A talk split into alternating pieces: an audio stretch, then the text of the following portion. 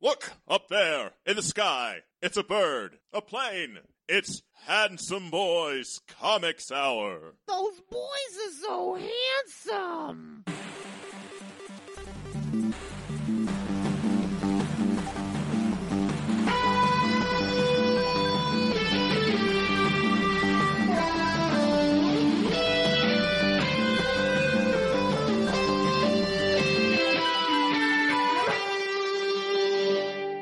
One Astro Boy, One blackjack. one fortnightly discussion of comics and nerd culture. I'm your host, Robbie Dorman, literature geek and writer.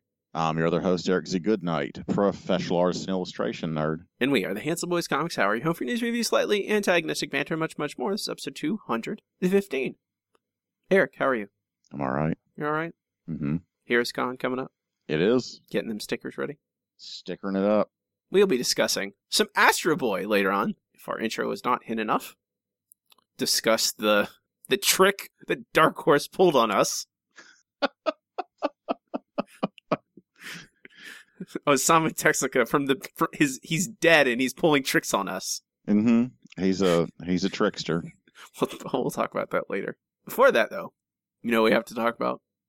Um, comic books. That's right. Ding ding ding ding ding ding ding. You win the prize.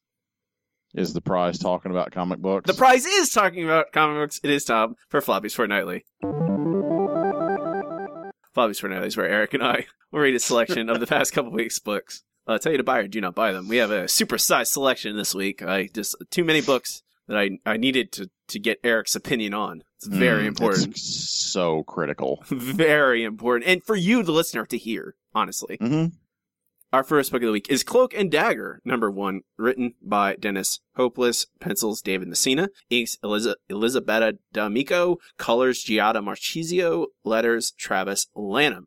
This is like a surprise Cloak and Dagger book. It was Mhm. it was digital only, so no solicitation. Just suddenly, hey, there's a book out. It's Cloak and Dagger. You remember them? They have a TV show now. We made a comic book. I've not watched the show yet, though. I am curious. It's on Freeform, whatever that is. What freeform? That is the name of the platform that the Cloak and Dagger television show is on. Oh God. They decided Seeso was not did not fail enough, so they had to launch another platform that will fail harder. Mm-hmm. Could we give it a dumber name, maybe? I would, I think Freeform is better than Seeso at least. I don't know. There was definitely a trend where everything is just like, give it a stupid name. Well, Hulu's not a good name, but it's still surviving. Yeah, I know. I mean, like, what's a Kodak that's been a, a model for years? Make up some dumb shit and call your product that. So, Cloak and Dagger, it's a comic book. Mm-hmm. Starring uh, Natalie Dormer. I was gonna say they Dagger, yeah, is at times straight up just Natalie Dormer. Uh, Mm-hmm. so Cloak and Dagger split up for this book. They are friendship and relationship over. Dagger is a freelancer. Cloak is just a creep that just hangs around and stares at her. That's that always kind of has been his mo.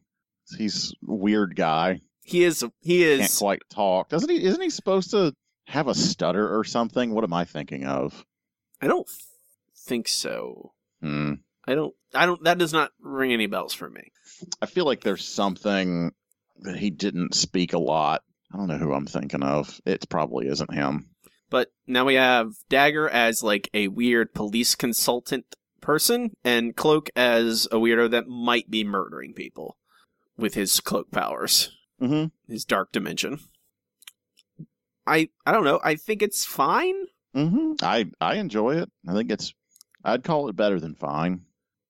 I I like when Dennis Hopeless does comics. It's good. I'm I'm a fan of generally of, of Hopeless. Mm-hmm. Do you know that's not really his real name? You would I would never have guessed that. Mm-hmm. Do you know Goodnight really is mine? I I'm yes I'm pretty I'm pretty sure unless your brother decide you guys unless you guys like it's a conspiracy, man. you guys had like a meeting and Yeah. you're like all right Our our real last name is Soros. and you're like let's have a better name we're gonna yeah, we're gonna we're Also, gonna one of those frogs. one of the uh one of these uh feds is definitely Rihanna as well. I just want to point that out. Oh, nice. Is that who that? Yeah. It- okay. It definitely looks like Rihanna to me. Oh God, yeah. There, there she is. This this person needs to use some different References. references. Yeah, like it's a little too obvious. Like particularly like a bunch of the straight on pictures of Dagger look just like exactly like Natalie Dormer because every picture of a famous person is taken directly dead on them. Mm-hmm.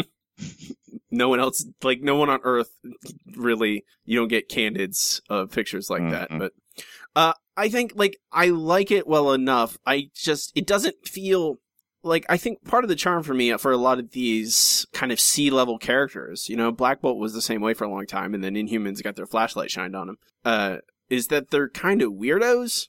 You know, it's very strange. Cloak and Dagger, like I, I think I mentioned this in our Secret Empire episode, where like they disappear.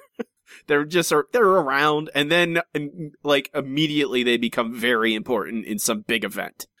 Like Civil War, Cloak was super important because he could teleport people, and then suddenly in Secret Empire, Dagger is fighting off like darkness for the entire city of New York. Now they're back to just being like street level people. Uh, I, I I think my main complaint is I like the the the this mystery seems to be built around the is cloak killing people thing, and I just can't buy it. Like I don't think cloak's killing people. I don't. I feel like it is obviously Yeah. a misdirection, and we're Mhm. they're- it's it's too red of a red herring. yeah, they're gonna figure out there's someone else with the same kind of access to his the dark dimension, and they're the person doing it. Well, I mean, if it's the cliffhanger of one book, fine. Okay. If it's like four or five, like if, if this is like the the reveal that like it's it's not him, it de- it really depends on how long we're sitting on that reveal. Right. You know, it can be. You can stretch it out and it gets worse and worse. If you address it immediately that it's really obvious it's not him, that's fine. My opinion, anyway. No, I think that that I think that makes sense to me, and I like Cloak and Dagger a lot, and I want them to be more. I want them to have a series at least. I want them I to just have. want them. To, I just want them to be happy. That's well. I have a problem. I have a. I have a. a, a I have some bad news, Eric. hmm No superheroes will ever be happy long term. What if? What if they look like Natalie Dormer? I mean, I think that would make probably make her happier. I hmm if you know looking like a very attractive woman actress i think would generally make people like if i looked like a very attractive actor i think i probably would genuinely be happier though I I'm- wouldn't talk to if you looked like Natalie Dormer. It would be weird. okay what if i look like um With that mustache, it would be strange. it probably I don't yeah it probably wouldn't work say- on her those those weird those weird lips of hers and that mustache, I'd feel weird about it, man. I'm sorry. uh Just telling it like it is. are you a buy cloak and dagger number one Uh, yeah, yeah, I dug it. It's uh, it's fun stuff. Um, you know, despite some misgivings, I think it's kind of a no brainer. uh yeah i think i am i think i'm a straight up buy too although i think my Mm-hmm. my my uh A tolerance uneasiness there. Yeah, I think I'm gonna. And plus, it's it is. I'll give it this. It is two ninety nine, not a full price title, which I appreciate. Um, that's double by Cloak and Dagger number one. Next up, the Immortal Hulk number one, written by Al Ewing, pencils Joe Bennett, inks Ruy José, colors Paul Mounts, letters Cory Petit. So Hulk as a horror book, basically. Hulk as a horror movie monster that is hiding. It is a Dr. Jekyll's. I mean, has always been there, you know. Mhm. It, but it is a very that is like a a, a very old Hulk idea of the Doctor straight up just hey Doctor Jekyll Mister Hyde kind of thing again, but this time, you know, really pushing the malevolence of the Hulk and the kind of Bruce Banner as captive, you know, as a like a victim basically, where the Hulk has taken control of him and will you know that like there's it's almost like a werewolf in this thing because it's like hey it's nighttime the hulk is here what do you think eric I find it kind of boring. I um, I don't know. I could really, I could really do without this. I, ugh. You don't like horror comics. No, I guess I don't. This didn't even like really occur to me as a horror comic. I mean, you calling it that, and like I see it, you know, I see the nods to the Sam Kieth and the Bernie Wrightson art. Like I see that influence in it, you know. Mm-hmm. Like I think it's it's pretty on the nose, you know. Um, I I just it's not like it's poorly done. Just something about it is just just kind of dumb, and I just I oh I mean, I just it, don't want it. it's very simple. It's a very, very simple Yeah. thing, and I I, think I like it for that. well, I think that if it continues just to do this, Mm-hmm. I will not be interested. I like I want a like if they're going to take this angle, clearly they're going to have to have like there is clearly a a a, a, a context about Banner as like am I a good person? Like what like what do, is what is the Hulk like there's it's almost like the Punisher and like and Ghost Rider kind of feelings as well where like you know vengeance and you know he the person that is attacked and, and the people who are attacked are all criminals and are ne'er do wells, so we're not supposed to feel too bad about them being brutally beaten. Uh, and they don't get they don't die, although that one dude is in a coma forever, so that's not really better. But I, I if this angle gets pushed further of you know of a banner struggling with the Hulk as this Hulk is now like like I imagine it will eventually, you know, you start the Hulk off with someone who's reprehensible. You know, this guy, we saw this guy kill a child in this comic book. So when he gets beaten up by the Hulk, you're like, well, he deserved it. He killed a kid. You know, I don't feel, there's no pity. But, you know, as the Hulk maybe attacks more innocents, you know, people who are more on the verge of, uh, of, on the, on the gray of morality versus just being stark bad. I think it could get interesting and Banner, what does Banner do? Does he try and stop? Like that's all very interesting stuff. I think this is executed well. I really like the art. Uh, I like the, I like the Hulk as like, he is a frightening thing. Like imagine running, yeah. Yeah. like you're that little, that little, the gunman who like suddenly is faced with this monstrous guy like towering over him. Yeah, it can be, that would be incredibly frightening. So I'm curious to see where it goes but I it has to push it. You know, it can't just be Tales from the Crypt and every week is like, hey, the Hulk encounters a new situation and he's a scary monster. You know, I need character change, something, something. So I'm gonna buy on this issue. But you know, it's it's uh, I I think it's it, it definitely is a horror comic, and it, I think it will be for very specific tastes. You know, I don't think this is a this is not the Hulk for everyone. It is at least a different spin on it. So I don't know. I give them points for creativity. It's it's certainly not bad, but I think it's very much like I don't I don't really need more of this. I didn't like I didn't really care for it. I think it gets the benefit of being very easy to read and the story told very simply and clearly. Like there's a lot of good to it. Um it doesn't try and do too much dumb shit, but I can't really endorse it. I don't get a great feeling from it. Okay. I think it's just kind of it's kind of not my deal. It's a split decision on Immortal Hulk number one. Next up is The Amazing Spider Man number 800. Eric, 800. That's that's a few. That's a few. Uh, written Dan Slott, letters Joe Caramagna with art by Nick Bradshaw, Humberto Ramos, Giuseppe Camuncoli, Stuart Immonen, and Marcos Martin. Inks Victor Olazaba, Cam Smith, Wade Von Grawbadger, Cam Smith. Colors Edgar Delgado, ha- Java Tartaglia, Marte Gracia, and Munta, Muntsa Vincente. I think that's everybody.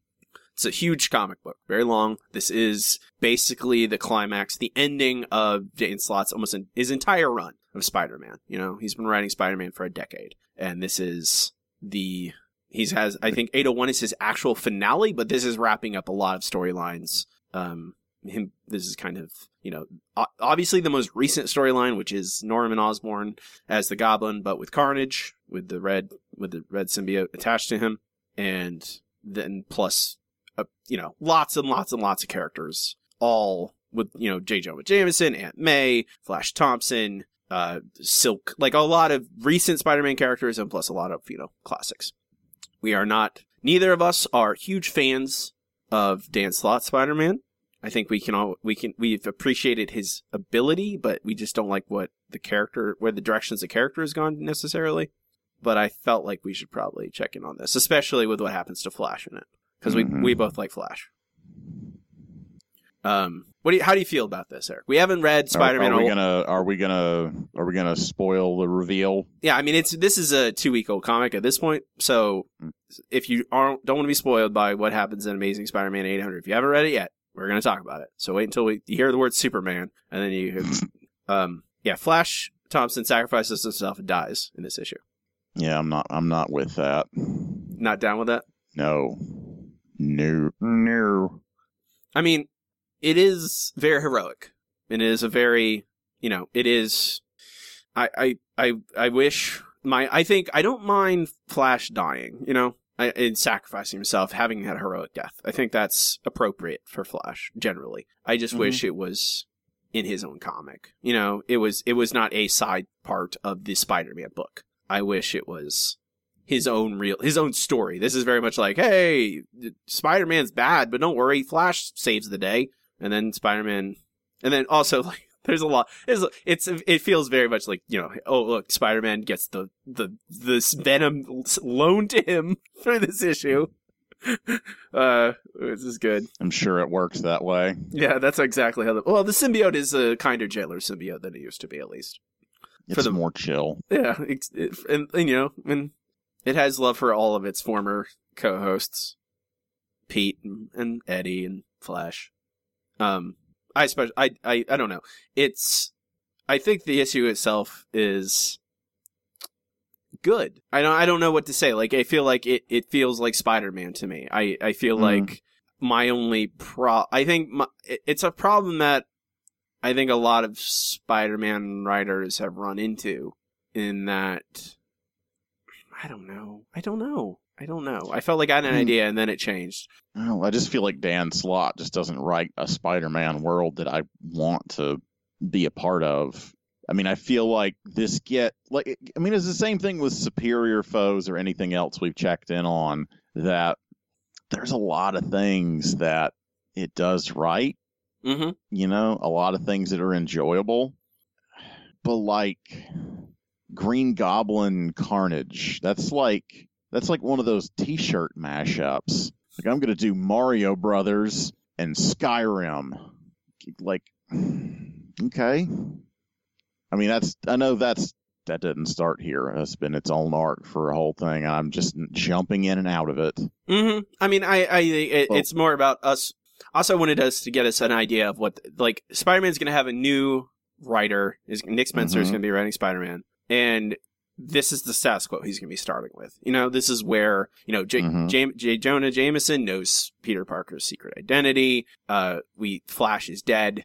You know, we there's certain things that are kind like this is kind of a recent. We have uh Doc Ock back as a real like real character back in a Mhm. fresh fresh handsome body Mm-hmm. and you know there, this is where the pieces are going to be picked up from you know there's one more issue with dan slotter's writing and it's probably it's like a big goodbye issue um Also, J. Jonah Jameson is Mecha Hitler. i did like that I was really weirded out by that. That's a that's a weird thing. That's a weird weird thing. God, I grew up with the Erik Larsen um, Aunt May, who looked like the oldest woman alive, yeah and this Aunt May is like a cougar. well that's i it's very much the film version of aunt may who is marisa tomei yes. so Y- like yes, you're like, eh, all right, I understand. Peter, like, like that. There's certain things about Peter Parker that they just they don't. I wish Aunt May was had died long ago, but you know, mm-hmm. then they changed the the Peter Parker. The the people that he mu- he has to save, I think they would have wished they had rotated the the cast a little bit because it's still yeah, they did it for a while, but Aunt May's always been there, and Aunt May, uh, whatever. I think this comic is. I was entertained by it. You know, I think it Mhm. hits the beats Yeah. well. I think. Uh, I don't obviously don't like the six artists that work on it. I wish it was one, but you know, I'm not gonna. I can't. No, they want. Everyone wants to get a piece of it. It's a big thing. Yeah, it may. Oh, yeah. It's a it's a survey of all the different Spider-Man artists that have you know Mhm. worked with him. But I, uh, I, I, I don't like. I, I, I so, like. I, I've complained about a lot of Spider-Man comics that we've read recently, but this one it isn't about Parker Industries. It is not. It is not Spider-Man with fancy, you know, a fancy suit. It is Peter Parker fighting Norman Osborn. Um, who like I don't mind the Carnage, the Red Goblin. I think that's fine. Uh, Mm. I'm curious to see where Nick Spencer takes the character, and I don't have. I, Hear me out. Okay. Spider Man is a Nazi. Oh no. I'm not gonna. I'm not gonna be that guy. I. I did. I mean, I enjoy Nick Spencer. I think I'm I'm sure there will be a lot of hate online for him when he starts writing Spider Man. all right. I'm a I'm a buy, but I'm going to tell you something here before you say if you're a buyer or buyer or not. Okay. This com how, this comic book costs ten dollars. Fuck no. Okay. I ain't, I ain't shelling out ten dollars for this sh- shit. I don't need this. if this was if this was four dollars, maybe. Eighty pages for You four dollars. Like, I, huh? It is oversized. It's eighty pages. It's a lot. Oh no, it is long as hell. You know, they're definitely trying to get you bang for your buck, but this is not bangs that I want. I don't know. I don't like this. No. Okay, that's a split decision on Amazing Spider-Man number eight hundred. Said the magic words there. Our I next not price that book. our next books i'm gonna i lump these together because this is weekly a weekly series and two issues came out so we can judge them as one. It is man of steel number one and two both written by Bri- brian michael bendis on the art uh, on number one with uh, pencils ivan reis joe prado on inks jay fabok doing art on page 21 and 22 with alex sinclair on colors cory petit on letters. And in one moment i can give the Art credit number two is Doc Shaner, pages 1 through 13, Steve Rude, 16 through 24, Fabok on 14 through 15, Alex Sinclair on letters, Josh Reed on letters. So, here, here it is. Bendis on Superman, Man of Steel. mm-hmm. I am incredibly torn by this. I'm so curious why. I think the I I think the Clark Kent newsroom stuff is good. I think Superman on just doing regular crime fighting stuff on Earth, good. Could not give Okay. one less crap about any of this stupid Lobo look-alike dude and fight fighting Green Lantern Guardian guys. I don't care. I don't care about Krypton. I don't care about he is he is a Lobo alien, whatever race that is. It's some stupid sounding race name. Mm-hmm. He is that the same as Lobo. He is some intergalactic knight or some shit. I don't care. It's stupid. I don't. Superman trying to figure out who the arsonist in Metropolis is. I'm super engaged. I think that's awesome. Like that's a like surface street level crime. Superman trying to like just be a good guy and fight that and not knowing what what's happening and like obviously Batman is the detective. Superman isn't known as a detective. Seeing him try and do that using X-ray vision to do like CSI stuff, him worrying about like having to worry about newspaper sales. Cool. That's interesting. hmm I don't give a I don't care about Lobo Lobo Jr. coming to beat up Superman and him He's killing Lobo Kryp- Doomsday. whatever he is and his terrible the terrible costume they have him at the last page on the second issue my god is bad it's the it's ridiculous have doc Shaner draw this entire thing also by the way i get doc i want doc Sh- I, like i'm like man it'd be awesome if doc shaner was on a week like on a regular superman book he's made for it and then they're like here's half a book and then fill in art like they have artists do half of like three pages i'm like well, wait, i don't it's and it's and it like that's the most frustrating thing about it because I already know what's gonna happen. I've read Brian Michael Bendis comics books before. Like when he's at doing surface level, street level comics, they're always good. You know, I'm always satisfied. Powers Powers Inc. good. Alias good. But then he starts writing Guardians of the Galaxy or like Powers turning into like some weird mythological combat. Like it gets bad and gets caught up in his in just bullshit. And I don't care about any of that. Like I Clark Kent like trying to like hit them him and Perry White trying to figure out oh should we market our own gossip our gossip about our own like journalists because people would buy the newspaper? That's interesting question. Superman like cash like the toy man getting frustrated with Superman like being disappointed in him. That's good. I like that a lot. He's like, I went to a different, I went across the country and you're still here. And like, awesome. But I don't know what to do. Like, I, I want that comic. I don't want Lobo Jr. coming. I don't care. I don't care about Krypton. It's blown up. It's done. Superman's eight, like, I thought we, oh, the big revelation. Krypton was sabotaged, blown up by this terrorist. I don't care. I don't care about Krypton. What are your thoughts, Eric? I've talked a lot. Oh God, I certainly don't feel that passionately.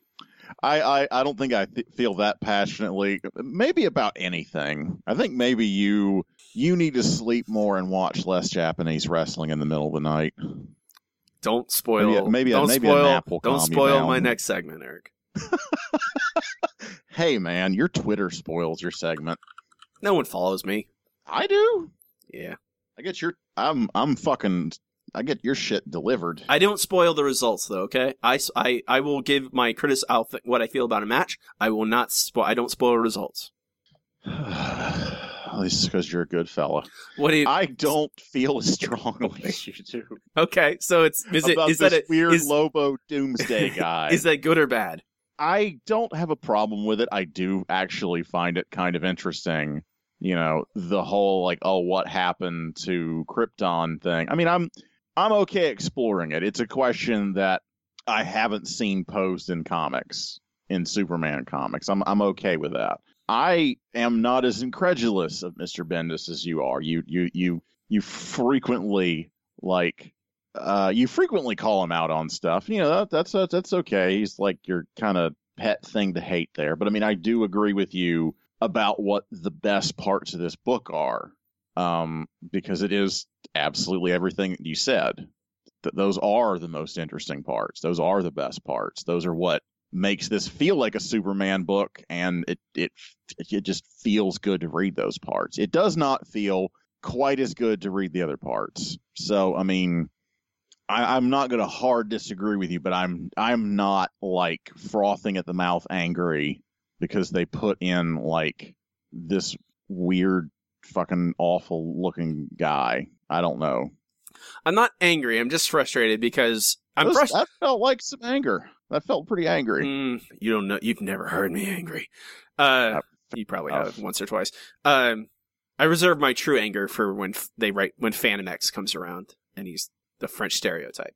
Hmm That that that Uncanny X Force book, that one issue where he turns into Pepe Le Pew, I think that is actually the most angry I've been on this podcast. Um, that was a bad day.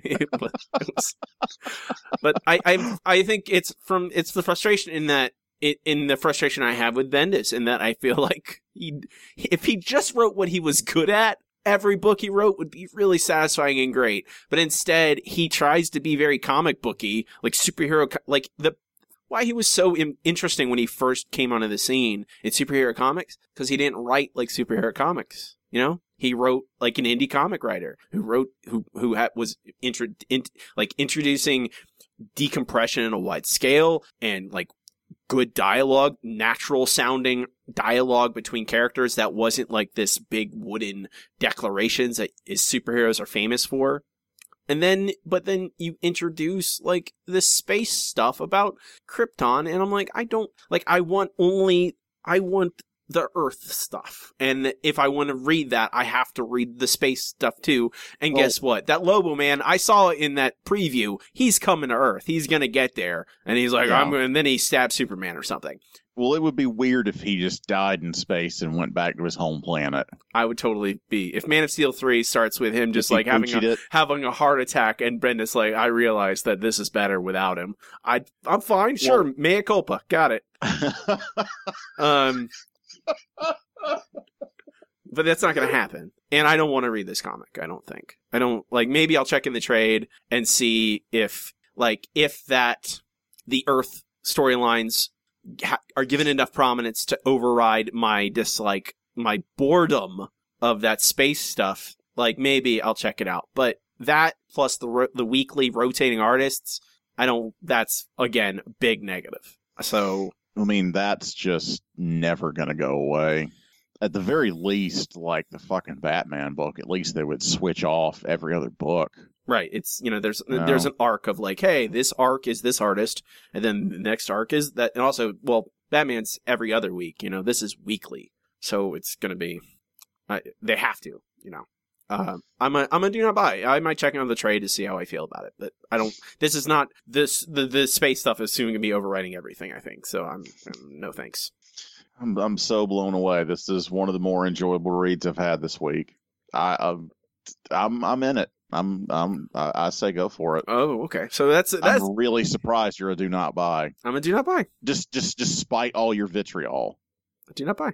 Yeah. Wow. Split decision again on Man of Steel number one and two. Next up Very is contentious. Justice League number one, written by Scott Snyder, pencils Jim Cheung, Mark Morales inks, uh, Tomeu Morey colors, Tom Napolitano letters. I I kind of want to let me let me start. Did you read the uh, the Teen Titans teaser at the end of this book? I did not.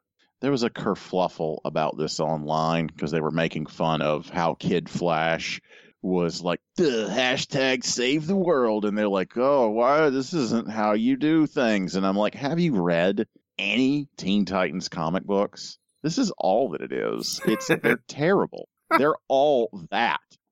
I swear to god every time we've checked in to reboot rebooted Teen Titans probably three times on this podcast, and it's always like, "Yeah, I'm gonna get on Birder."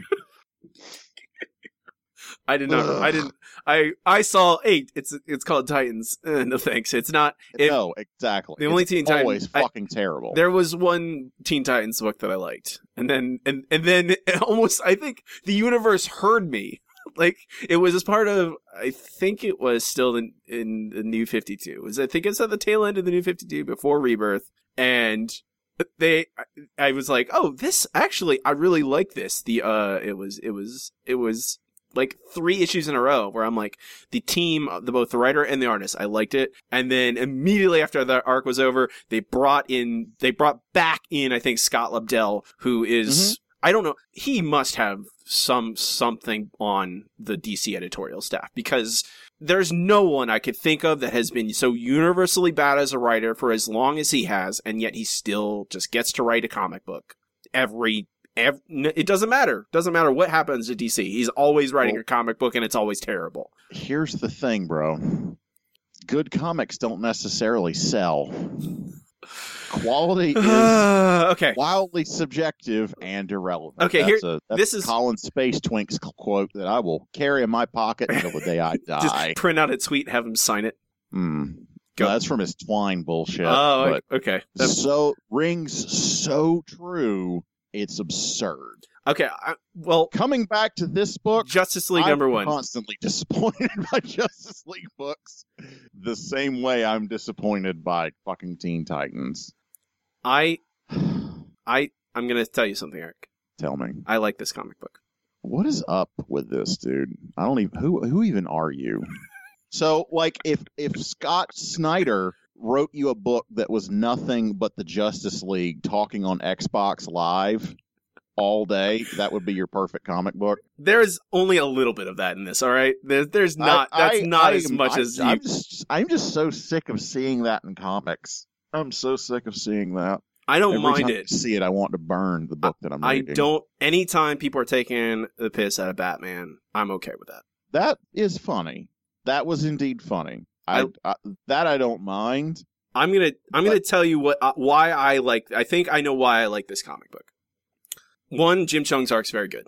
The art is really nice. It- It's very nice. It's very good. Um, two, I think Martian Manhunter as point of view character is what makes me like this, and basically not care at all about any of those uh, No Justice comics. Those the those like because the style I don't think is that different. You know, this book is very wordy. It has a lot of stuff happening, a lot of hero, like a lot of things going So on you mean it's you mean Scott Snyder wrote it? it? is Scott Snyder wrote it. But I think because it's Martian Manhunter as the POV character, who is like this very he's very alien, very strange character that is very rarely given a spotlight, especially in big team books. I I'm interested on like th- this perspective of the Justice League of a member of the Justice League who is kind of leading them to a certain extent. He is the Captain America in this, where he's like telling people, "You go here, you do this," and I, I, his and like th- that it, this book like actually is interested in his weird the the weird origin of Martian Manhunter and how that relates back to being a part of the Justice League, which is, you know, Batman and Superman, and Wonder Woman and Green Lantern and like, you know, th- these super recognizable heroes. And then you have this weirdo alien Martian Manhunter. I, I don't know. I find that dichotomy really interesting. And I, I set this down. I'm like, huh, I liked a, a Scott Snyder written Justice League comic. Something, I don't, the, hell is I- frozen I, over. I I think you're just poisoned. I think that's you just you didn't sleep. You watched Japanese wrestling. I You slept- jet lagged. I'm fine. I think I like this comic. I'm interested in this Justice League. I, I I mean I agree with you. I love Martian Manhunter. Um, and I think that this book might have a good core at it, but like I I feel like in that Superman book, the most of what was in there was what you're describing, and it does look like it's going in that. I don't have any faith in Scott Snyder to stick this landing. I feel like everything that we've read by him sort of it starts out nice and ends in a, a mess. And I don't have faith that this is going to do the things that I would want it to. And I feel like this is already a lot of non non Martian Manhunter stuff happening. And I think it's going to be mostly that. Well, I, there's just there's too much You- chaff in this. you gotta, you know what, Eric? is what I say to that? What's that? Gotta have hope. No, I don't. I want a good Justice League comic. All right, I've been waiting for. I, I- you know, I just want a good Justice League. You know, I want a Justice League comic that I can point to and say, here is a modern Justice League comic that I actually really like. And this issue, I like it. And you're right, it might not be good in three issues, but mm-hmm. I'm gonna Oh, yeah. give it a shot. I mean, three issues from now, it's just gonna be all word bubbles. The, there's no art. Yeah, there's no just it's just like all word bubbles. It'll save DC some money. Yeah. They'll have to hire three letterers. And you'll have to complain about how the lettering is not consistent. I'm a buy. No, thank you. Oh man, another split decision. This is setting a record on Justice League Mm-hmm. Number one. Uh, our last book of the week is Blackwood number one, uh, written by Evan Dorkin, art Veronica Fish, layouts and letter Andy Fish, um, covers by Veronica Fish and Becky Cloonan. Okay, stop me if you've heard this one before, Eric. Mm-hmm. A murder mystery in a magic school. Mm-hmm. Never heard it before. Oh, okay. I think this is our third Yeah. or fourth comic in the past six months that has this, th- kind of this conceit. Well, this is this is this is like community college in H.P. Lovecraft land, Mm-hmm. And which I'm okay with that. I'm Yeah. also really weirded out that it's fucking written by Evan Dorkin. that's why that's the only reason we're reading it. Yeah. I enjoy this. Um, I don't think it's a great comic. I like the artist a Mhm. lot. I found her very interesting. I looked her up. I don't know. I am intrigued by this book. I don't think it's amazing or creative, but for some reason I enjoy it.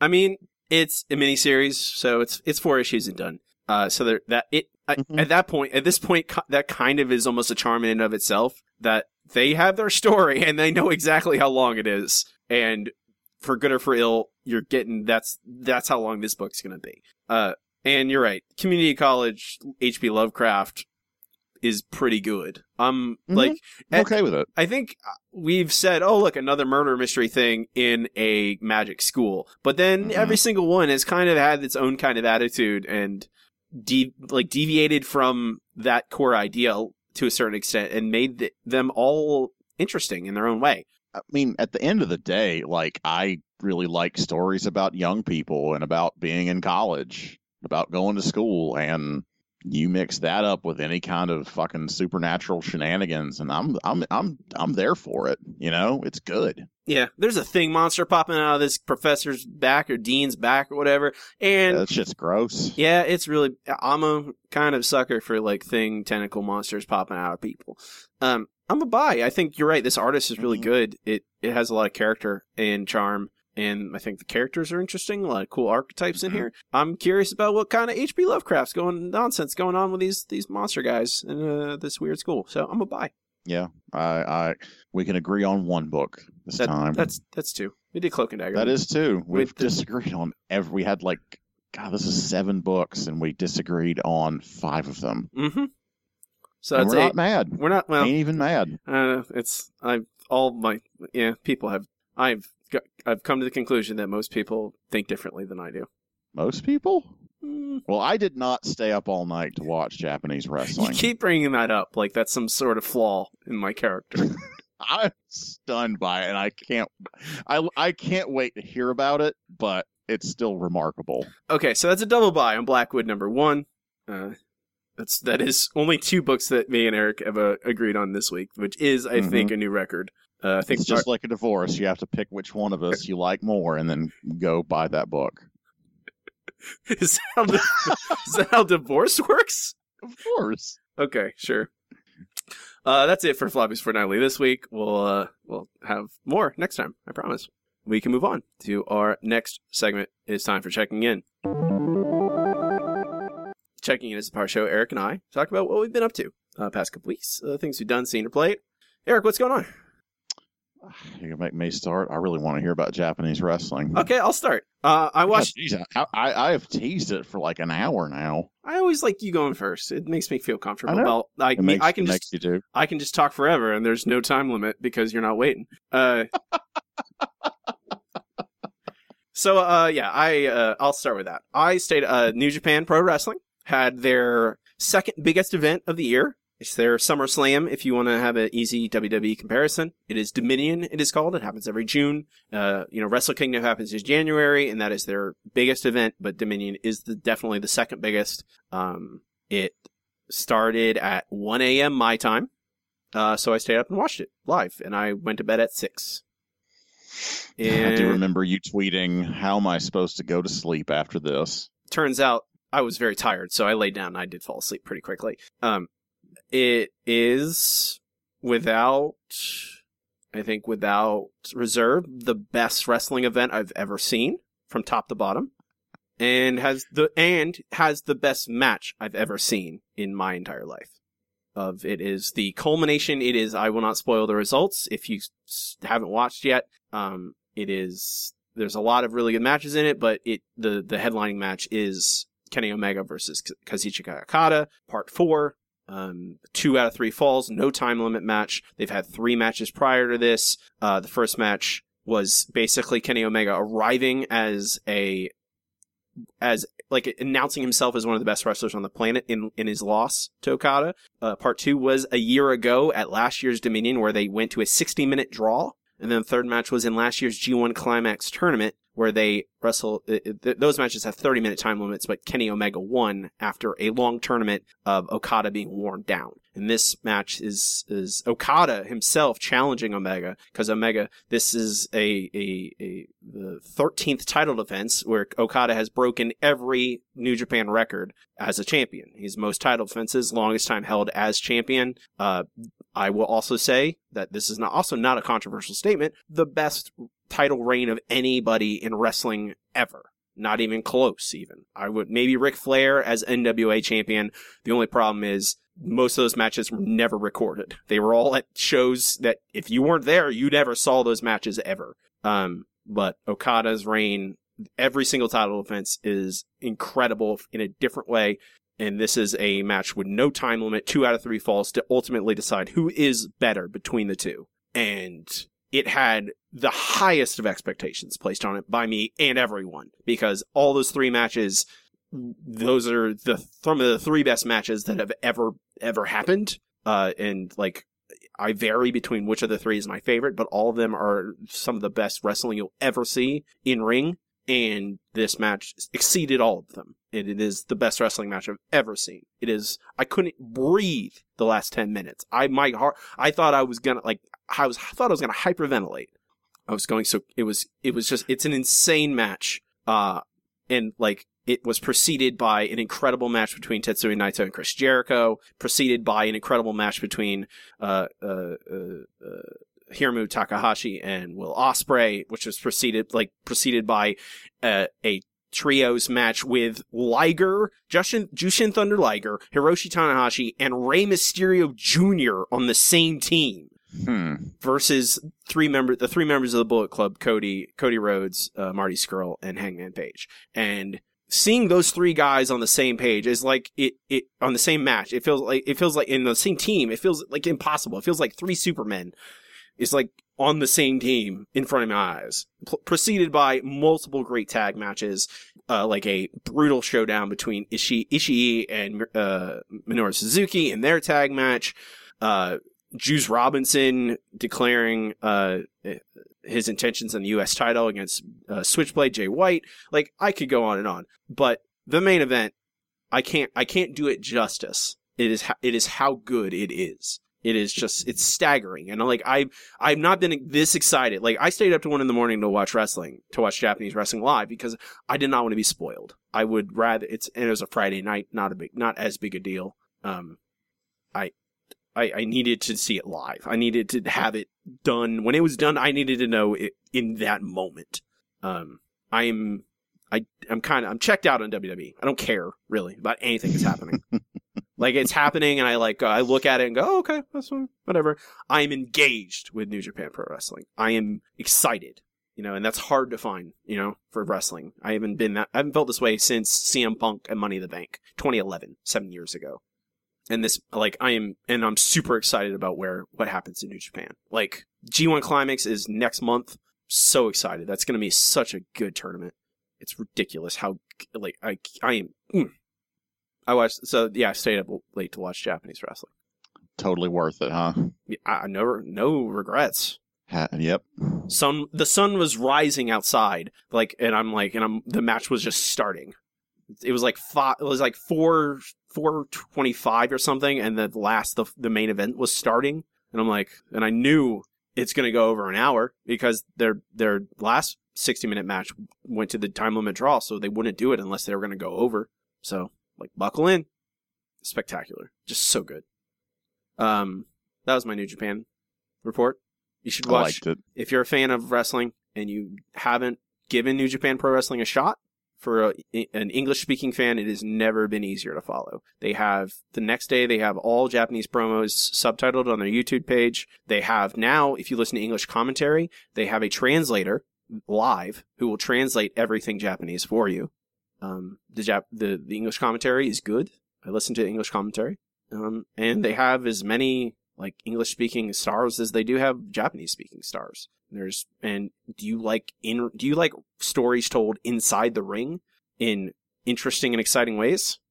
The New Japan, give it a shot. You know, you don't have to. You know, you can. They have a lot of uh, matches up uh, uploaded on their YouTube page, and you can subscribe to their streaming service for ten bucks a month, less than ten bucks a month. Websites they have actually. There's some guy uh, guy released a Chrome, Chrome plugin for the website that makes it really good they should probably hire that guy to design their English site. They probably won't. They also just hired a new CEO who is a who's who is Dutch but is English speaks English speaks Japanese speaks like six languages or something. But he uh, had a he actually had a promo before the, the before the event started. They introduced him.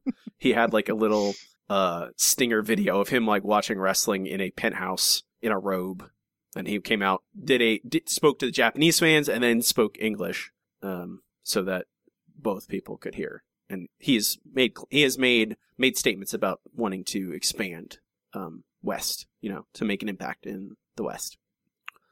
Okay, deep breath. I love. I, the, my favorite bit was how you were hyperventilating the the last ten minutes of the match.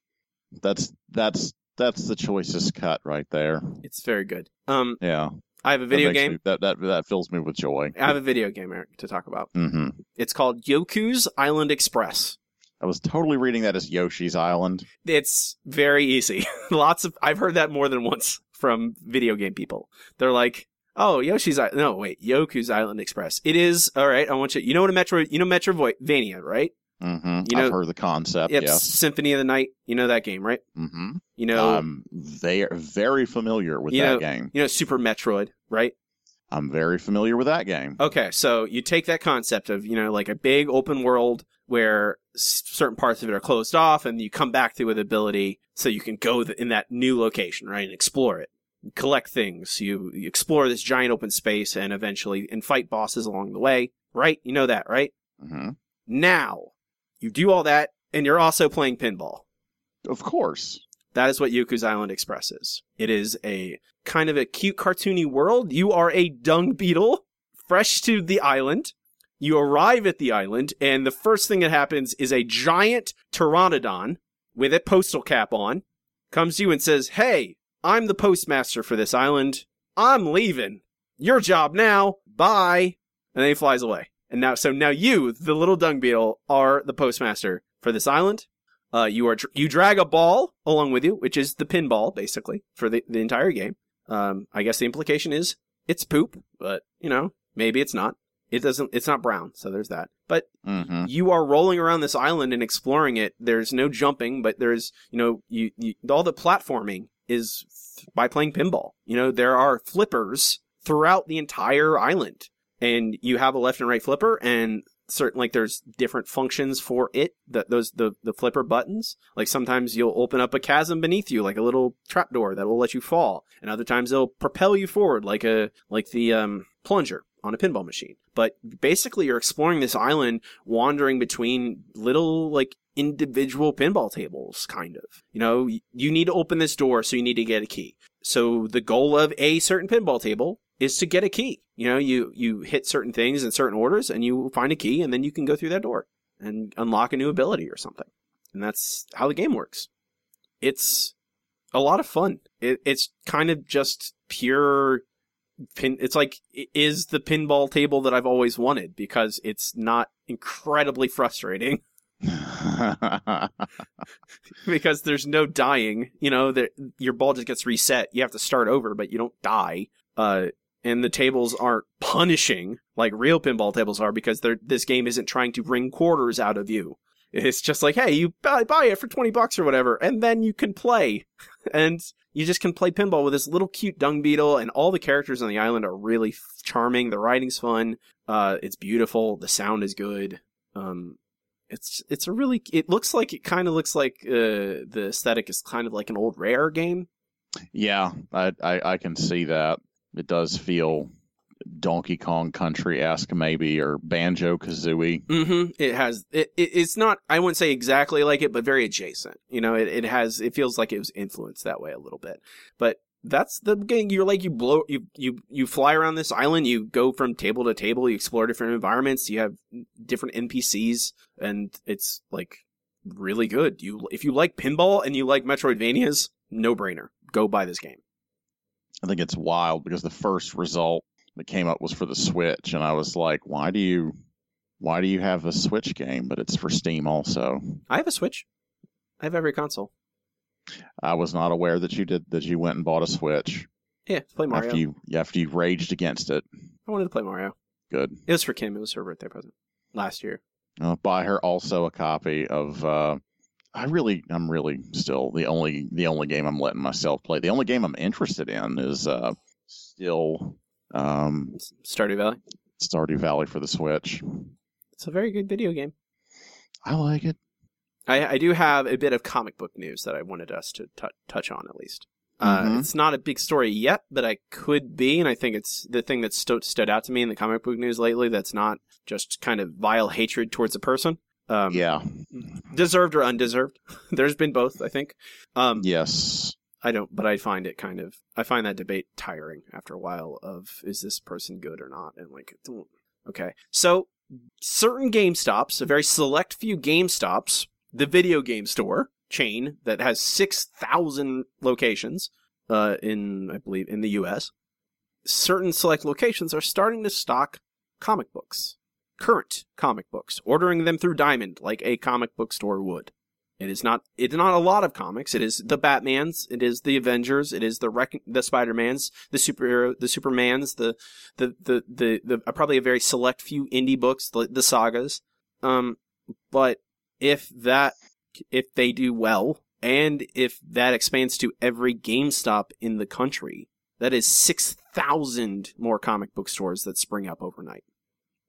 And I don't know if that's I th- I think it could be very good in that it gives people more access to comics that don't have them, but it is also I think could potentially be bad news for current like actual comic book stores that aren't dipping their toes in 50 different things that might not, you know, that might see less traffic or Mm-hmm. might be cut get out get some get it cut out from under them because maybe GameStop gets a discount because they're ordering so many more books. You know, you know, I don't know.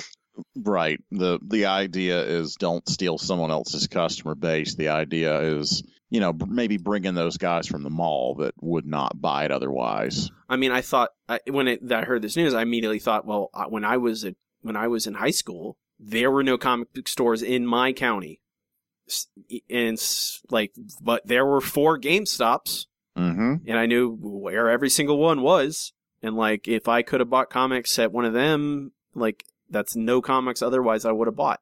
And there's a lot of places in the United States where there are no comic book stores, but there's a GameStop. And maybe, you know, I, I'm, I am for more people reading comic books.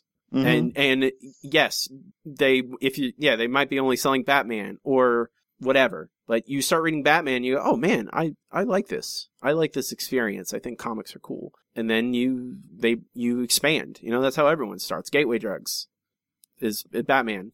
I mean, I read Gateway Batman. Batman. Gateway Batman. Gateway double Batman even. Ooh. But that's that. I just I thought we should. I thought to at least bring that up as is like if that actually bears fruit, that's like a seismic shift in comic book distribution in America.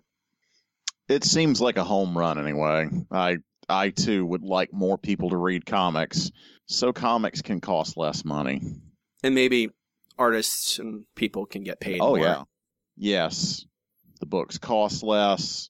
People don't have to, you know, eat ramen and hair they find in the drain. work three different jobs in, on top of their art of their comic book job.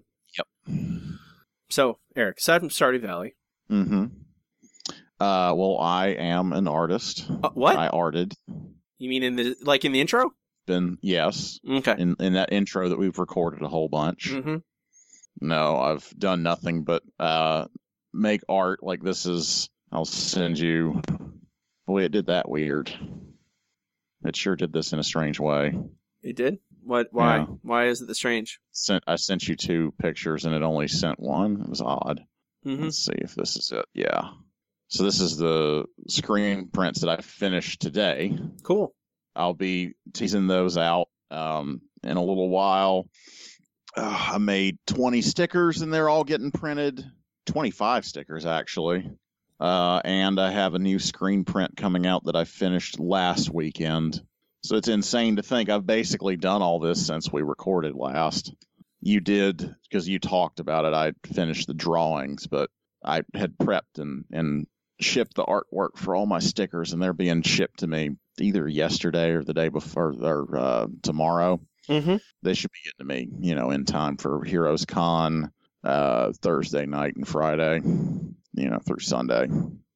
But that's basically it. I did, I did my own like grown up screen print. I'd never printed. I had screen printed my own stuff before manually, but I built my own manual screen press. Um, and I'm working things out. Having the right squeegee has made a huge difference. Having good ink. Speedball actually makes very good, easy to work with poster inks.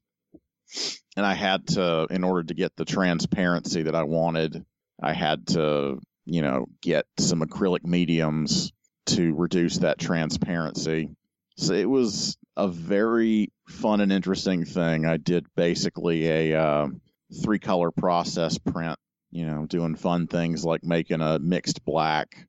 Um, you know, this was a a nice uh, a nice little thing to to happen into. I just sort of got the idea on Friday and uh, did the art Friday night, Saturday morning, made the screens Saturday night, printed one layer Saturday night, and then finished them up this morning. So it was a pretty good amount of work. I printed about 60 of them between the two different uh, color variations I sent you. And that'll be uh, at at HeroesCon. Yeah, that'll be for for sale at the old Eros. When are you gonna be there? Let me look up those dates. Is it you mean Friday, Saturday, Sunday? Yeah, I'll be there all days. I'm just trying to find out the date so I can say them. It's 15th through the 17th of June this month. It'll be the the weekend after this is released. Yep, that's it. Sure will be the Friday, Saturday, and Sunday. If you download this a month from now, don't go to HeroesCon. It's already happened. Unless it's the next one. That doesn't happen in a month. I wish it did. I know, but eventually it will. Okay. There will be another. I mean, there will be another HeroesCon after this year, I assume. I mean, there better be. I'd be real disappointed if it's not there. So Man, I was so disappointed. I texted, uh, I texted Rob Ullman. I'm like, dude, are you not coming to HeroesCon? I'm so disappointed that you're not going to be there because you moved across the country. And he's like, oh, I'm going to be there. I'm like, fuck yes. I have I have been going to HeroesCon since I was basically like 19, and Rob Ullman has always been there, and I friggin' love that dude. He is cool as hell. I I don't know. I'm, I have a piece of his art on the wall right now. Actually, shit. I just love that guy. so next time Handsome Boys Comics Hour, Eric's Heroes Report. Uh, expect me to talk for hours. Mm-hmm. I generally do. It'll be like Robbie talking about Japanese wrestling. Exactly. It's the same. I will I will be staying up all night to to talk to people at HeroesCon. Eating barbecue. There is a uh, Korean Korean barbecue, Southern barbecue uh, fusion restaurant, and typically I do eschew those things, but this is a pretty rad place. I think I want to go again. It was called Soul Food, you know, spelled like Seoul, Korea. Yes. I would recommend it. They have uh, some sriracha deviled eggs that um would like. I would like some right now. I, I do want to point out before we move on that three you've sent me three pictures today. Mm-hmm. All of them are butts. It's the same thing. No. The first one is Andre the Giant. Oh, well, that's true. You say I've sent you this print multiple times. No, I sent you a cat. the three last pictures. I'm just looking at my chat, our chat window, Eric. I see your art in orange, your art in pink, and then Andre the Giant's butt, box brown, Drew. Hey, Box Box Brown knows what's up. Okay? Box is a bro. He gets it.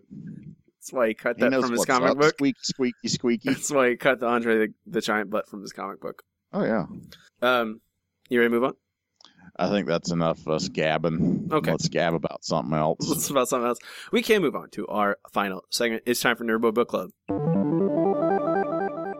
Nerdbo Book Club is the part of the show when Eric and I uh, sign a longer collected work, discuss it in depth like you would a comic, of like a book, except it is a comic book. Gotta get my spiel down. Uh, this week's book is Astro Boy, Astro Boy, books one and two by Osamu Tezuka. Except I feel a little bit misled. You feel misled I feel a little bit misled by how they label this. because this is not the first story in Astro Boy. It's the first of this collection. Yes. Okay. No, I mean, I thought that was a strange decision as well, but meh, I'm gonna shrug it off. I don't really, I don't really care that much. I, I'm I- not too butthurt about it. I just I, I I don't know. I I felt like that's what we were reading. I thought that's when I said when when we went, "Oh, let's read early Astro Boy." I wonder what Yeah. that is. And we you don't this is not early Astro Boy, at least not mostly. It is I mean literally it's, about, it's almost ten years into the run. yeah, it is it is a origin well established Astro Boy. Yeah, there's an origin story in this that is basically what Tezuka had, had added to like collections Mhm. to kind of show an origin to people who had never read Astro Boy before, and then uh, uh, other like samplings of other stories, like four or five total. Um, it's not that it's bad because it's I think it's very good.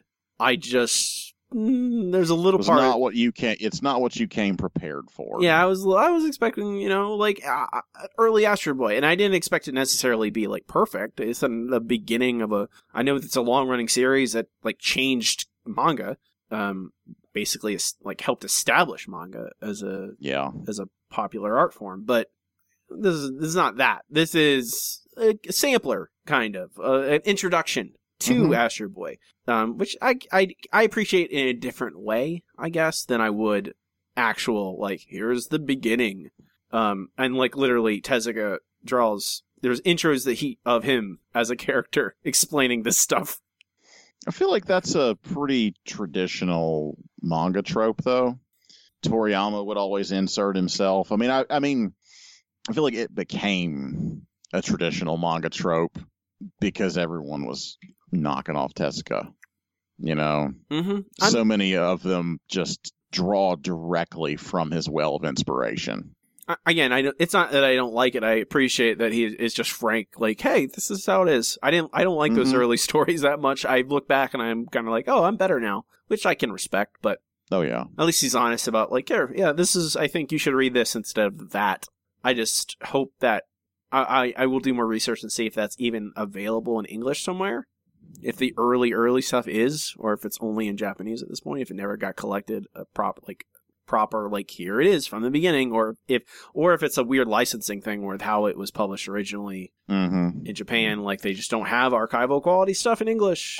I mean, it, it is possible. There were several pages in this book. and You you can tell that it would like dip from really clean, nice looking pages to very grayed out pages. And it I mean, I wonder like is this actually from like someone's actual shonen like was it Shonen Jump? I don't I'm trying to even think what it was called in those days. But there yeah, were I don't know what it was back then. yeah, um like some of it looks a little rougher than others and uh, like it, it just seems you know there just wasn't an archived page for this they had to piece it together from whatever Well, they say there in the, one of the intros. It says that those some of I think some of those pages. I think some of it like I one of those stories. The oldest of the stories is clearly a worse quality. Mhm. Uh, the the the scan is just not as good. But then I think some of those pages are because those were originally colored, and then they when they collected They- it, well, they made it yeah. black and white, but they didn't bother to save the color right. there's no record of what that color was which would also make sense but it's very jarring and it does seem like there's something missing it's jarring to see like the black black lettering on those grayed out hmm uh those those grayed out pages Yeah, because they every all the lettering is you know di- new because it's in English. Mhm. Also, it's it's been rearranged to tell to go from left to right in this edition. It's flopped. Yep. That was a, a weird thing reading this. Um, it doesn't stand out as bad, and it feels pretty naturalistic to read it this way. But this is this is not as faithful a um. It's not the faithful kind of translation that I like. Like I like my translations to be really fucking nerdy, and like when they put a pun or a joke in there instead of putting in a similar joke or even something that contextually fits the situation that they um they just put in the Japanese pun and explain it. Mhm. I prefer that. Like I don't I don't know that I need to laugh at someone else's dumb pun. I I would prefer to learn something about the way that book is created. yeah, and why it works in Japanese. Exactly. I think that's a more interesting a more interesting thing. Like I'm not reading I'm not reading this I don't know. I hate to say I'm not reading it to laugh, but there are some places in it that that really made me laugh. That's really like I enjoyed tremendously. Like I don't know. I tweeted like a storm about this book as I was reading it. I fucking had a blast reading it. It was it felt very nourishing to read this book. It was just like pure unadulterated joy. It's it is very pure Yeah. in in I guess the uh in that modern sense of the word. You know, I think Astro Boy is kind of unadulteratedly unadulteratedly good. Mm-hmm. and that like in a lot of ways like Gwenpool is. You know, it's very like yeah. it's celebrating like this is a way like this is in the 50s and 60s this the, i mean this this these this uh, i'm looking at the pulled up the list of the chapters and these are all chronologically in the 40s basically Mm-hmm. so like hot dog core plant people the uh, dead cross the three magicians white planet are all let's see 43 42 40 45 49 chronologically chronologically in the in the stories of of astro boy. But like volume 3 is 54 and 27 volume 4 is 47 30 39 and 21 like they don't have a lot of early stories aren't until much much later. You you you don't get 0 1 and 2 are in volume 15 of dark the dark horse books. They are in they are I, I I should make this clear they are in Tezuka's preferred order rather than chronologically. But you know I don't know if that's better or worse. But the the stories themselves are one the the artwork is as good as anything today. Mm. I really never understood or appreciated Tezuka when I was younger.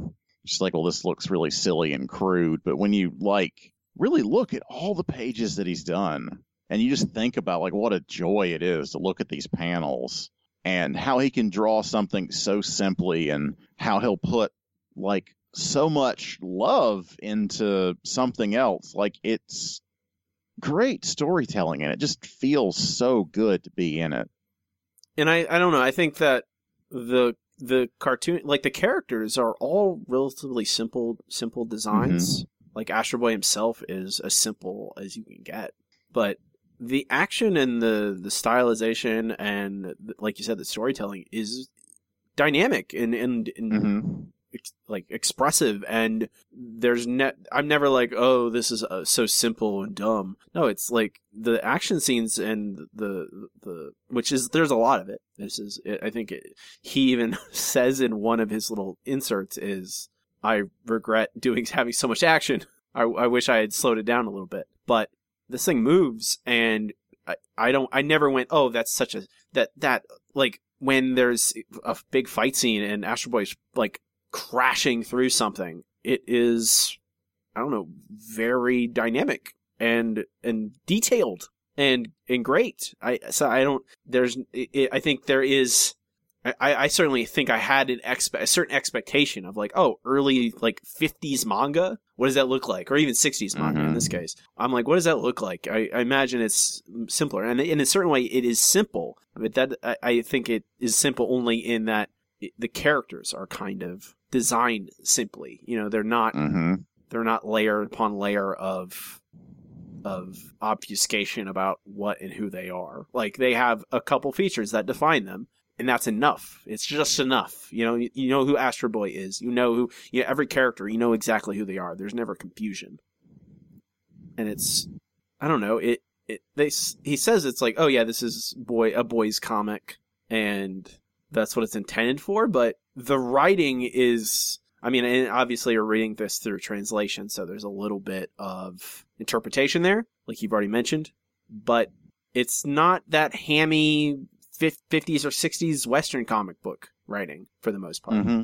There's there's there's some of it, but it's more nuanced than that, and that's something I think. Basically, anytime I've picked up a Tezuka comic, I've just been just wrapped by it, just absolutely blown away by the level of quality of it. Like it, it, it's, it's, it's absolutely stunning. Like basically anything I would compare it to is the highest echelon. I've tried to get us to read Tezuka before, but it was like one of the worst Tezuka books. Did we did we read Phoenix? No, That's probably good. It's not that good. it's fine. It's not this. This is better. Blackjack is better. This magician story's silly as hell. it's very very yes. I I it's I it's I think it's the one I like the least. Oh, yeah, I I mean I don't mind this stupid shenanigans story, but it is pretty nonsensical. I, I think it's it. I, I think the like hot dog core is a banger, and everything that came after that I was just like, man, it's, Mhm. this is I, this is varying degrees of good, but this ain't hot dog core. And no, that, that hot dog core is a banger. That's um, that's a Robbie quote. I like it. I mean, it's like we three, like Grant Morrison, Yeah. like eat your heart out, man. Like dogs turn into super soldiers. Jesus, their furs just hanging out in a closet.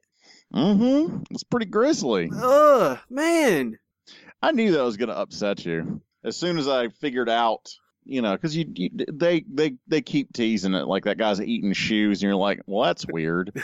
oh, they're dogs. Yeah, Um. So like, as soon as I figured that out, I'm like, oh man, Robbie's gonna he's gonna react to this.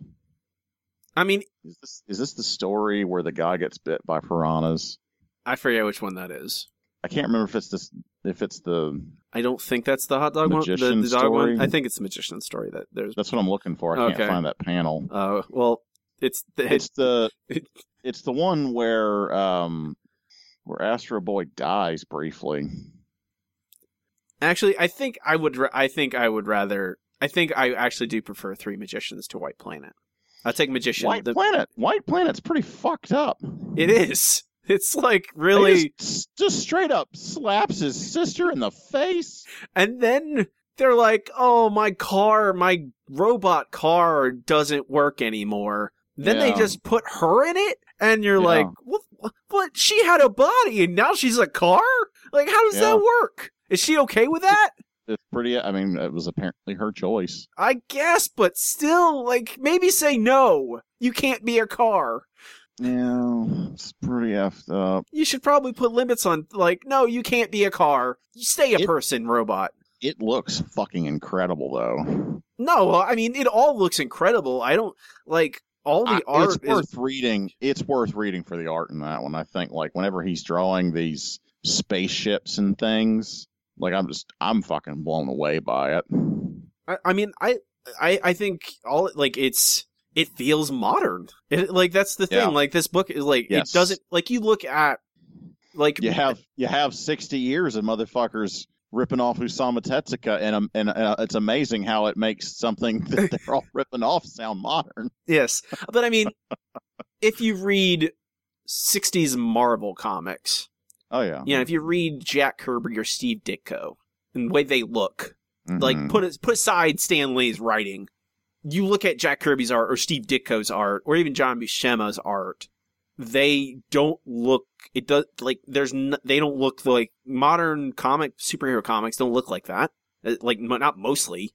Uh, I'm sure there's people that ate different aspects of all those all those people, but there's no one there's no one that you go oh like there's no comic that I could read in the '60s and look at it and go oh this art looks modern. I immediately go oh it looks like it was drawn in the '60s and like not that it's necessarily bad. Like I like Jack Kirby, I like John Buscema, I like Steve Ditko his weirdo art, but it doesn't feel like it could have come out this year. Like you read this and you're like oh this feels exactly like um, like I could. We read One Piece. It feels like that. You know, it. Yeah, I I think uh, there's more than a little of that DNA in uh, Eiichiro Oda. I mean, I think. That, I mean, that speaks to, like you said, the influence of Mm-hmm. shonen manga and Tezuka's like creating a genre, kind of. See, uh, it, it also like I feel like this is the thing that I was tweeting about. Um, that I feel like it also has a lot of commonalities with artists like Uderzo, Asterix. Um, and originally I thought, well, this predates Asterix by a decade. It's plausible that Uderzo could have like come across this. But in those days, it's probably pretty unlikely that a lot of Frenchmen were heading to Japan to look at comic books. Right. What's probably more likely is that they were both influenced by, I mean, my only thought is like American uh, uh, comic uh, strips. Your uh, Winsor McCay's Little Nemos, Mm-hmm. your uh, your Krazy Kats, your Yellow Kids, maybe because that stuff had been around, you know, since the turn of the century, essentially, like the teens Like it's it's hella old, and it kind of makes more sense as a common ancestor to this. Krazy Kat, I think, is the one that's the most sophisticated of those. Um, I tried to look up Yellow Kid comics, and they made me really uncomfortable. You don't say. Yeah, like just just just like every page had a Sambo on it. It made me a little a little sick. And, and this this book has a disclaimer in it, but it's there's Mhm. nothing in it that I that I saw that was insensitive. Well, the sister getting slapped in the face I mean- is a little bad. yeah, they're robots though. I don't know how much. The yeah, I mean, well, it's still not good when a Japanese person does it, but their their relationship with race is is not the same. They more just they're not aware of what's good and bad. They probably just I don't know saw a Will Eisner comic or all of the thousands of images that have come out of our country that are fucking Sambo images. They just encountered that at some point. I I don't know. I mean, Toriyama did one in. Um, actually, I think he's done a, a, a he's done more than a few. I mean, Mr. Popo was basically a Sambo character, and I don't think any of them did it like I don't know. I haven't seen Tezuka do it. I have seen Toriyama do it. I imagine it is in their culture. It's just you know, at least in their defense, it's not a thing they knew was wrong because I think most of them probably went their whole life and saw mostly Japanese people and and never talked to anyone that was not Japanese. I mean, I think that the the way that it's handled and the, like I, I feel like if you're if it's there and you like just have this disclaimer I think is the right thing. You know, it is very much Mhm. like hey, the cultures it's cultural differences and times have changed and like a myriad of reasons this is bad, but we're not going to erase it. You know, we're going to put it in put it in as it was originally and show you that it that they made this stuff, but not necessarily say, oh, erase it and make us, you know, forget about it. It is like, hey, this stuff existed, and at the time it was fine, and now it's not, and that's that's an okay thing. You know, learn that things have changed and see how they have.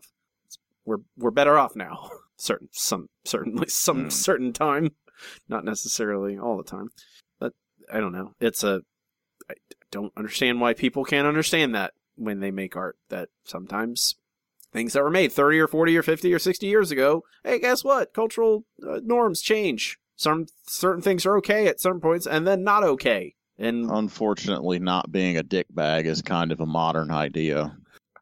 I mean, it that idea certainly evolves. Good God, it's shocking. I mean, to to to go back three or four hundred years ago and think of how cheap life was then. People did not give a shit. Let's just go to another continent and murder everyone we find, and that's just normal. It's it's pretty ugly. we have a past. i wasn't expecting the degree of kind of intelligent discussion about robot rights and Mm-hmm. AI in this. I was I was not expecting. I was expecting a, a much more simple version of this, but this was actually pretty upfront about yeah, this these robots like the whole there's a robot politician, robot president, and robots wanting rights, and like that that that delving into various different aspects of that stuff in these stories I wasn't I wasn't expecting, and it was a genuine good surprise of wow, this is actually handling this. This is like I, I don't know how much sci-fi Tezuka had read, you know, about at the time, how much made it over to Japan. But you know, it, it this reflects, you know, a, a relatively smart, knowledgeable understanding of where that kind of fiction was at the time. Kind of given this kind of boy, the boy's adventure comic feel, you know, this is, I, I think, a really good use of it. You know, they it, it is never I mean, I, I think this holds up even today to a certain extent. Like the story of these robots fighting for their rights, it's not. I think it's smart in that it Astro Boy is always the focus of the story and his what he's trying to do, what he's trying to save. And like there are still things in science fiction released today that don't understand like the simplest of this kind of story of like the simple the simple baselines of artificial intelligence and robots and how, what happens if we give them rights and things like that and the complications that will arise. It's it's nice, like you said, but it, it, it keeps you know it keeps Astro Boy as the focus, and it, that I think centers everything and grounds the book, grounds all these stories. I'm wondering what Disney comics were like, you know, in like the 40s, 30s. Mm. I see some of that DNA. Because I'm thinking about, I'm I'm thinking about Uderzo also, who also clearly has some of that Disney influence, and I think, at least in my experience, Disney comics are very adventure comic-y, Mm-hmm. which these are as well. I'm just really obsessed with like what's that common DNA. I think that probably is it. Maybe even more so than like the classic comic strip comics. But I'm really like I'm really wondering what was Tezuka reading? What was Uderzo reading? What what what cartoons kept them awake at night? That's that's an exciting question to me. They were certainly producing Donald Duck comics in the 40s. Yeah, there was Mickey Mouse was in thirty started in thirty three and ran until nineteen ninety, and then started again in two thousand and three. Uh. Walt Disney's Comics and Stories started in nineteen forty. Donald and Mickey forty five. Uh, Donald, Donald Duck fifty two. Uncle Scrooge fifty two. And then let's see, Huey, Dewey, Louie sixty six. Uncle Scrooge Adventures eighty seven. Donald Duck Adventures eighty eight. So there's a resurgence in the late eighties and early nineties, but in the the fifties and forties, fifties, sixties is Mickey, Donald, Uncle Scrooge, Huey, Dewey, Lewis. Huey, Huey, Dewey, and Louie. Excuse me. I don't know how much of those reached Japan though, Yeah, I'm really curious. because I can't find anything about foreign distribution. I mean, I imagine some of them had to. No, I mean, I mean, there is a part here about there was an uproar in the '60s that they, they, so they started a European distribution center because the demand was so ravenous in Europe they couldn't, fulf- they, like, they ran out of books. hmm That was in the '60s and '70s per- first. The Europeans, they like those uh, those Disney adventure comics. Uh, many Disney comics, originally by American European authors such as Carl Barks, uh, Joaquin Canizares Sanchez, or Flemming Andersen, entirely redrawn by Japanese artists for local publication. But that doesn't say anything about Disney comics going over there. That means like that means they're redrawn by Japanese artists. I don't know what that means really. Did it mean they just Mhm. copied it, or did they do their own version because it's they you know it's manga, so they just redrew it and retold the story from you know flopping it reverse flop, so to speak. Yep. I don't know. It's interesting though, but I imagine he would have at least seen them. I don't know if he would have how how he knew how much English he knew, but I imagine he would have at least seen the art and seen Mhm. the books. I mean, that's enough. You get enough of what's going on. I mean, considering like the started Astro Boy started in 1951. Yeah.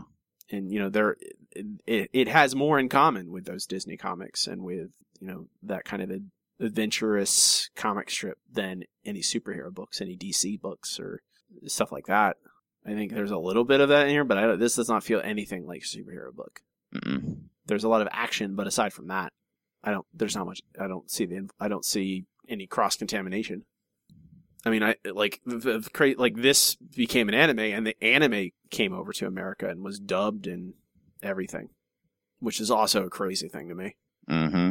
An anime in the '60s. I don't know. It's it's very impressive. I think that's the thing I come away with most is like this is impressive to me. Lord, yes. Like it's beautiful. It reads well. The storytelling is clear and good. Astro is a is a fun character, and his his supporting cast is also fun. They they yeah, have there, there's there's not a lot of weak points in it. I mean, Tezuka was a goddamn powerhouse. It, it it's pretty remarkable, and it holds up really, really, really well. yeah, and I like great kids comic even. Yeah, Like eh, that's what it originally was. It makes sense, but you don't see. I I don't think I've ever heard of a child reading Astro Boy in the West modern, like a modern handing this. But I, I don't I don't know why. I don't know why that doesn't happen more often. I don't know why that there are people. I don't know that. I, I guess it is an extra degrees of work, but why don't why isn't books like this marketed towards children? Why don't why isn't Astro Boy still a popular character in the West even? Like there's plenty of manga and anime that are popular in the West. Why isn't Astro Boy kept in circulation? Why isn't he still Mhm. There's a plenty of it. There's decades of it. I, I don't I never under, like any time where you have in like a like extensive collection of older work that holds up, reads, looks beautiful, works well. Why isn't it just kept in circulation? Why is like why don't they expend effort to like, hey, we should push this at kids. They would love it. It's a kid that's a robot that has a gun in his butt and he's rocket powered and like it's so much fun. Why on earth a kid? I would love this when I, if I read this when I was a kid. Don't like uh, like it's it's already made. You don't have to actually like you just get the license and reprint it. I mean, it's it really is hard to say. it Baffling could to me. be a lot of a lot of terrible things. That's I guess fair. Um, I don't know. What else you want? What anything we haven't touched on here? No, I don't think so. It's a lot of fun. It's very good. I'm so happy that we read it. It's not there. it I you know it's it's the Tezuka's reading order in the Dark Horse books, but it's not from the beginning. He he wants you to. I think I think he wants. It felt it felt very much like he like was a little self conscious about those early stories and his art, and was like, okay, well we'll, we'll you'll read them, but they're hidden a little bit. You if you get there, you'll have read a lot of other Astro Boy that, and so you already like the character, and now and then you'll so you won't dislike it if the art's a little rougher. Mm, Fair, I guess. But I un- unabashedly recommend anyone to read this. Anyone. Astro Boy's fun. Say fun, Eric. Fun. Great. Just like it sounds not creepy. hmm That'll be it. I can do I can do it in that voice you hate so much. No, please, please, please don't do that. I don't need that in my life anymore. That'll be it for this discussion. Next time in Handsome Boys Comics Hour, next time in Nerd Book Club, we'll be reading Black Bolt, Volumes 1 and 2, Issues 1 through 12, by Saladin Ahmed and Christian Ward. I love me some Black Bolt. Wait, how do you feel about the Absorbing Man, Eric? Crusher Creel? Yeah, Crusher Creel, He's- Absorbing Man. He's a he's a jobber. That's how I feel about him. Well, guess what? This jobber getting promoted the big time. when We read Black Bolt. Uh, we get a lot There of we go. There we go. So uh, that'll be next time, two weeks from today. Go check out Eric at HeroesCon in the interim. If you're in that area, if you're going there, go say hi to Eric and buy some stuff from him. Buy some butts and some wrestling stickers. Mhm. That's what to do. That's what Eric sells. Hey, I know who I am. Hey, I'm, I'm not. It's not a negative. It's good to have a niche. Hmm. I have a good time. Exactly. Uh, that'll do it for us. We had a Handsome Boys Comics Hour. Find us at handsomeboyscomicshour.com. Links to everything on our website, handsomeboyscomicshour.com, including links to, let's see, Facebook, facebook.com slash handsomeboyscomicshour, Twitter at HBCR. You can email us at handsomeboyscomics at gmail.com. If you like us, please go on Apple Podcasts or Stitcher or Google Play Music or wherever. I forget if I got us on Spotify yet or not. If I haven't, I'm going to. But anyway, anywhere you listen to us, give us a good review. Subscribe. Tell your friends. Those things uh, are, are are tiny and they take five minutes and they help us out a lot. And we do appreciate everyone who takes the time. Uh, you can find me on Twitter at Robbie Dorman. Eric, where can they find you and your things online? You can see my portfolio by going to freewillunlimited.com and you can see most everything else I get up to online by going to ericzgoodnight.com. That includes my Instagram and my Twitter, where I'm known on both as Eric Z. Goodnight. Whoops, as Easy Goodnight. Derp, derp. With well, that, folks, we'll call it a day. Have a good one. Rock and roll.